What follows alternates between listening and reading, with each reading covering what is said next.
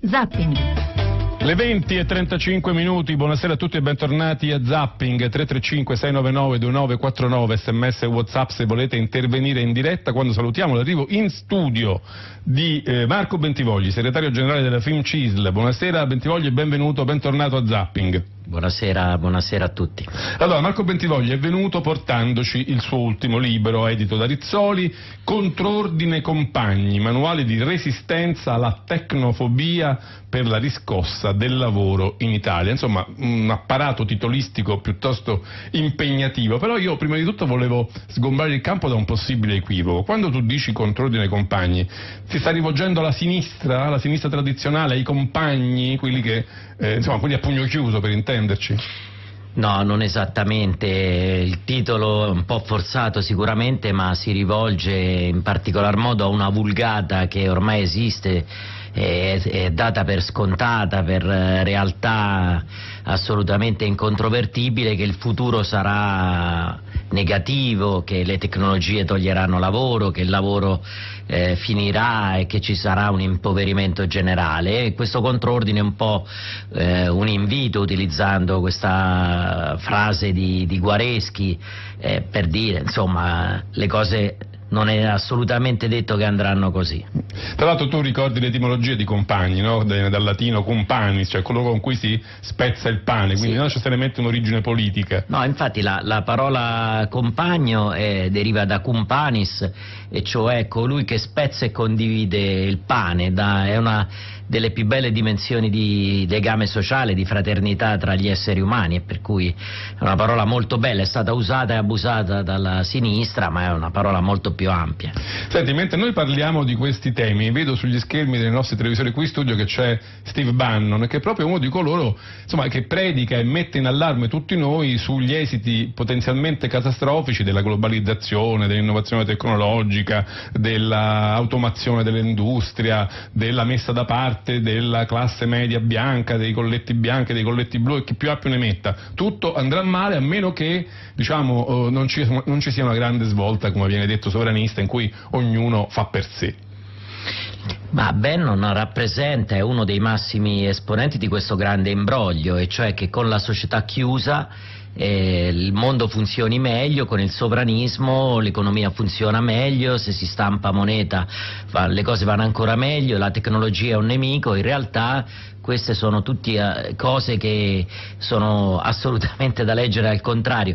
Tra l'altro la questione singolare è che Bannon e i movimenti politici anche italiani che fanno riferimento al sovranismo utilizzano tantissimo la tecnologia per il controllo attraverso la profilazione dei dati della comunicazione digitale in politica eh, proprio per eh, mandare in giro notizie bufala come se fossero vere. Bannon ha eh, lavorato per influenzare molto addirittura la campagna presidenziale con Bolsonaro in Brasile usando i social media e la profilazione delle persone, per cui eh, questa idea che anche la Casaleggio Associati dice attraverso 2054 che il mondo finirà, ho avuto un confronto diretto su questo con Davide Casaleggio e io mi sono sentito dire che la previsione per cui nel 2054 il lavoro finirà ha la stessa attendibilità delle interpretazioni sul calendario Maya sulla fine del mondo del 2012. Eh, che non è finito come tutti ci Come sappiamo non è finito e bisogna eh, trovare dei fondamenti scientifici tipici. In realtà eh, la fine del lavoro è una delle peggiori fake news che gira, serve a spaventare le persone. Purtroppo le persone oggi sono vittime di questo grande imbroglio che più che eh, essere spaventate corrisponde a essere più sicure.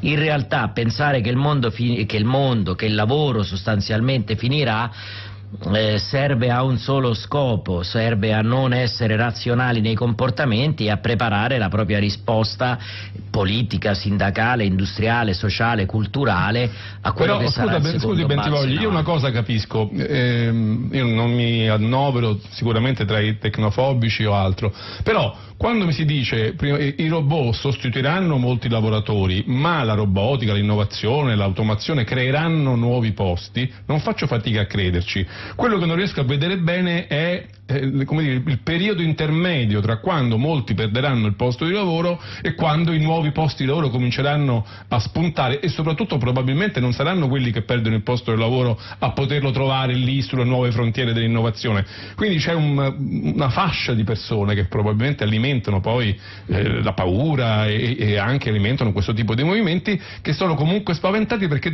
dicono sarà pur vero che ci saranno nuovi lavori e nuove meravigliose prospettive, ma non per noi. Ma innanzitutto nel libro ho cercato eh, fondamentalmente nella prima parte di costruire una vera e propria guida, e cioè ci sono sostanzialmente 11 nuove tecnologie abilitanti, dall'intelligenza artificiale alla blockchain all'Internet of Things, cioè ci sono tantissime nuove tecnologie che stanno cambiando completamente non solo le produzioni ma il lavoro, la vita degli esseri umani. La prima cosa è capire di che si tratta per avere una consapevolezza del, di quello con cui abbiamo a che fare. La seconda partita è sicuramente una nuova tecnologia di per sé ha un effetto disruptive, dicono gli esperti, cioè dirompente rispetto rispetto alle vecchie tecnologie e alle vecchie mansioni del lavoro.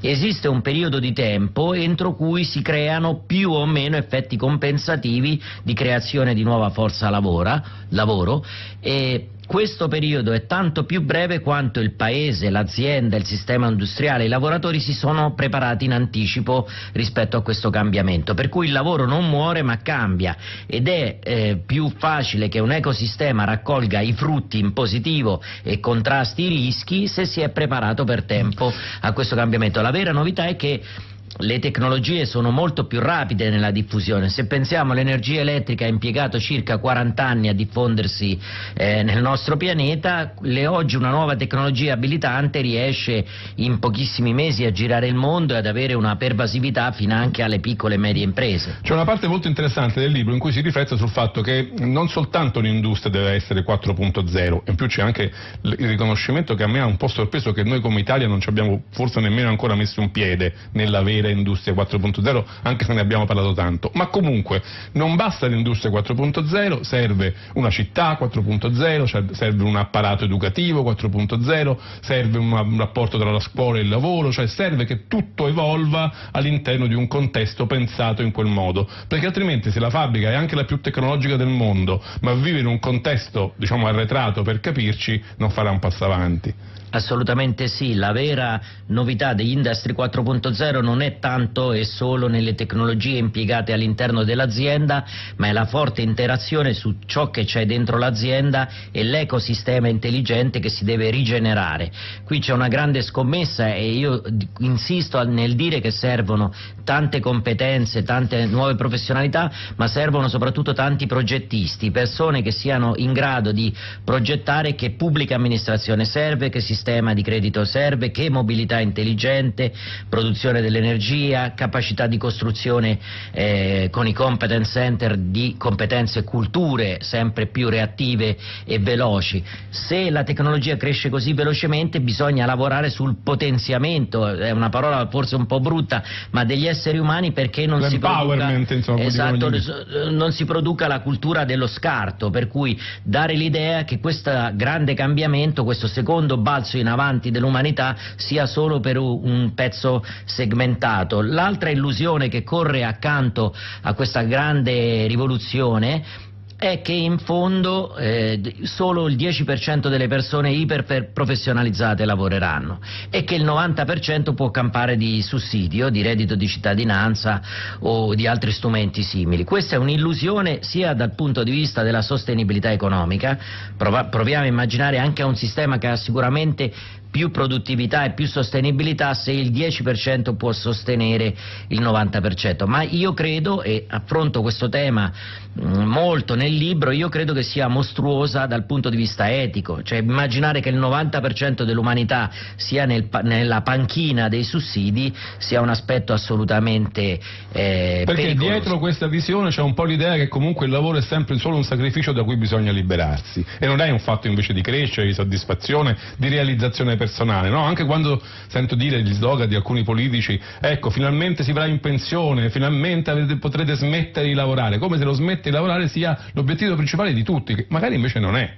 Ma infatti in questa visione del futuro si mette insieme purtroppo la parte eh, populista, sovranista, lo dico per semplificare, con la parte della sinistra ideologica che ancora purtroppo eh, è presente nel nostro paese e si ritrovano in, nel grande dilemma se liberare l'essere umano dal lavoro o liberarlo nel lavoro. Io continuo a pensare che la tecnologia sia un grande alleato per umanizzare il lavoro, per sgravare le persone dei lavori faticosi, dei lavori usuranti, dei lavori ripetitivi e fare in qualche modo sì che gli esseri umani siano concentrati, adibiti dentro un lavoro che sia Sulla parte più creativa realizzativo per le persone. Eh, gli, gli, imprenditori intelligenti sanno che se una persona lascia il cuore e il cervello fuori dai cancelli della propria impresa perdono produttività. Per fortuna ce ne sono anche di intelligenti. Mettiamo un attimo più esattamente la lente che lei utilizza nel libro sull'Italia. Per esempio c'è un capitolo piuttosto sorprendente dove lei fa un elenco di tutte le invenzioni che una fatica attribuirebbe ad italiani, no? perché escono fuori i nomi, poi uno leggendoli se ne rende conto. Abbiamo inventato un sacco di cose ma non siamo stati capaci di applicarle, di industrializzarle, di farle diventare innovazione concreta. Come mai l'Italia ha questa difficoltà? Cioè siamo molto creativi e poi però non sappiamo tradurre le nostre idee, le nostre, la nostra creatività, le nostre eh, appunto, visioni in qualcosa che si trasforma in, in, prodotto. Noi siamo il paese che è stato terra natia per la gran parte degli inventori che ci sono tuttora, delle tecnologie anche con cui abbiamo a che fare, pensiamo a un accelerometro, pensiamo a un touchscreen, pensiamo all'MP3, sono tutte cose che sono state create, pensate pensate nel nostro paese sono state sviluppate fuori. Io dico perché siamo un paese campione di innovatori ma somari di innovazione. Questo perché abbiamo eh, una cultura diffusa troppo di retroguardia in cui ci si coalizza sempre contro il cambiamento e questo ha un riflesso molto tecnofobo. Nel nostro paese l'innovazione sociale, politica, sindacale, tecnologica spaventa perché si pensa che la scorciatoia di eh, continuare a a fare tutto come si è sempre fatto in fondo sia più confortante. E questo sta definendo e delineando gruppi dirigenti in tutti gli aspetti della vita politica eh, spesso più mediocri perché si confortano pensando che si possa fermare il progresso, che l'innovazione tecnologica possa essere rallentata. Noi siamo ancora l'Italia in cui la TV a colori è arrivata 15 anni dopo il resto d'Europa e 16-17 dopo gli Stati Uniti.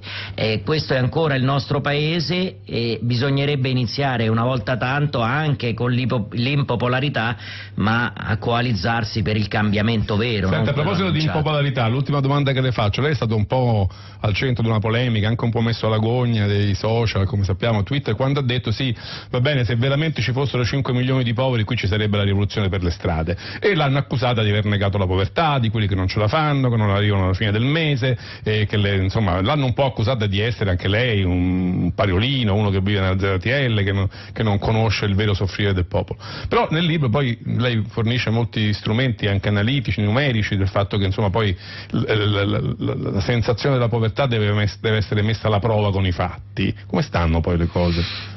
Ma io ho semplicemente detto che se fossero veramente 6 milioni poveri ci sarebbe la rivoluzione, lo confermo, io lo penso fermamente, perché credo che i, i poveri ci sono purtroppo e sono veri e sono reali e rischiano di essere molti non, a cui non arriverà nessun sussidio, e, però ci sono tra i, tra i, poveri anche molti falsi poveri e, e, questo invece è un problema molto serio. Non è un buon motivo per non dare assistenza e interventi contro la povertà ai, ai più poveri, questo è chiaro, ma non c'è peggior cosa che ridurre la possibilità di intervenire nelle povertà eh, riducendo quelli che possono essere gli interventi perché i soldi sono pochi e, e, perché devono arrivare anche a persone che sono evasori fiscali e che sono ehm, evasori contributivi o lavoratori in nero. Eh, poco, mh, pochi minuti fa sentivo qui Alberto Brambilla ha scritto un bellissimo rapporto su quelle che quanti sono le dichiarazioni fiscali annuali annue che pagano meno di 185 euro in un anno, il Corriere della Sera di, anni, di tre anni fa, ecco, sono tantissime, ecco, io penso che ci sia un problema di lotta ai falsi poveri proprio per dare onore e dignità ai poveri veri. E ho pubblicato alcuni dati. Mm, nel nostro paese è vero c'è un pezzo di paese che va verso i discount, va verso le spese nei supermercati più difficili, va a prendere le cose che avanzano dai mercati perché sono poveri reali.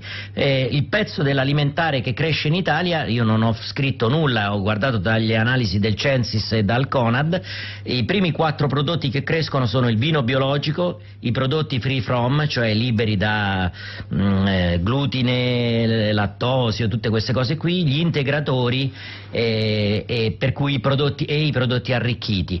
E in questo paese in cui si parla sempre che non si fanno i figli perché si è troppo poveri, ed è vero che c'è un problema di povertà generazionale, quello che vediamo è che 826 milioni sono la spesa annua per i prodotti di prima infanzia, questo stesso paese ha le, i ceti più poveri che sono quelli più prolifici nella natalità e contemporaneamente con 826 milioni per i prodotti di prima infanzia gli italiani spendono 2 miliardi e 200 milioni per i prodotti per animali domestici. Non se la prende con gli animali domestici che finisce in un'altra tweet storm? Eh? Assolutamente no. Chiude, chiudiamo. Ho sempre avuto gatti. Vorrei no? chiudere con una battuta. Io, uno leggendo questo libro però un'impressione la trae che lei insomma, che ormai fare il sindacalista per lei sia una cosa un po' credeva stretta, o mi sbaglio? No, no, assolutamente.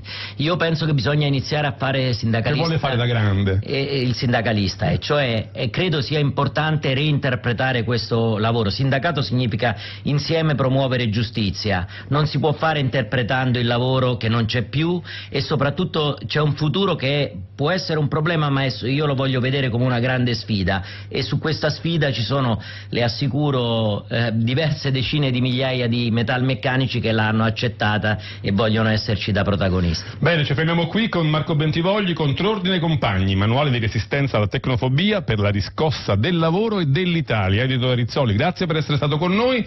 Non ci fermiamo nemmeno un attimo, invece salutiamo Francesco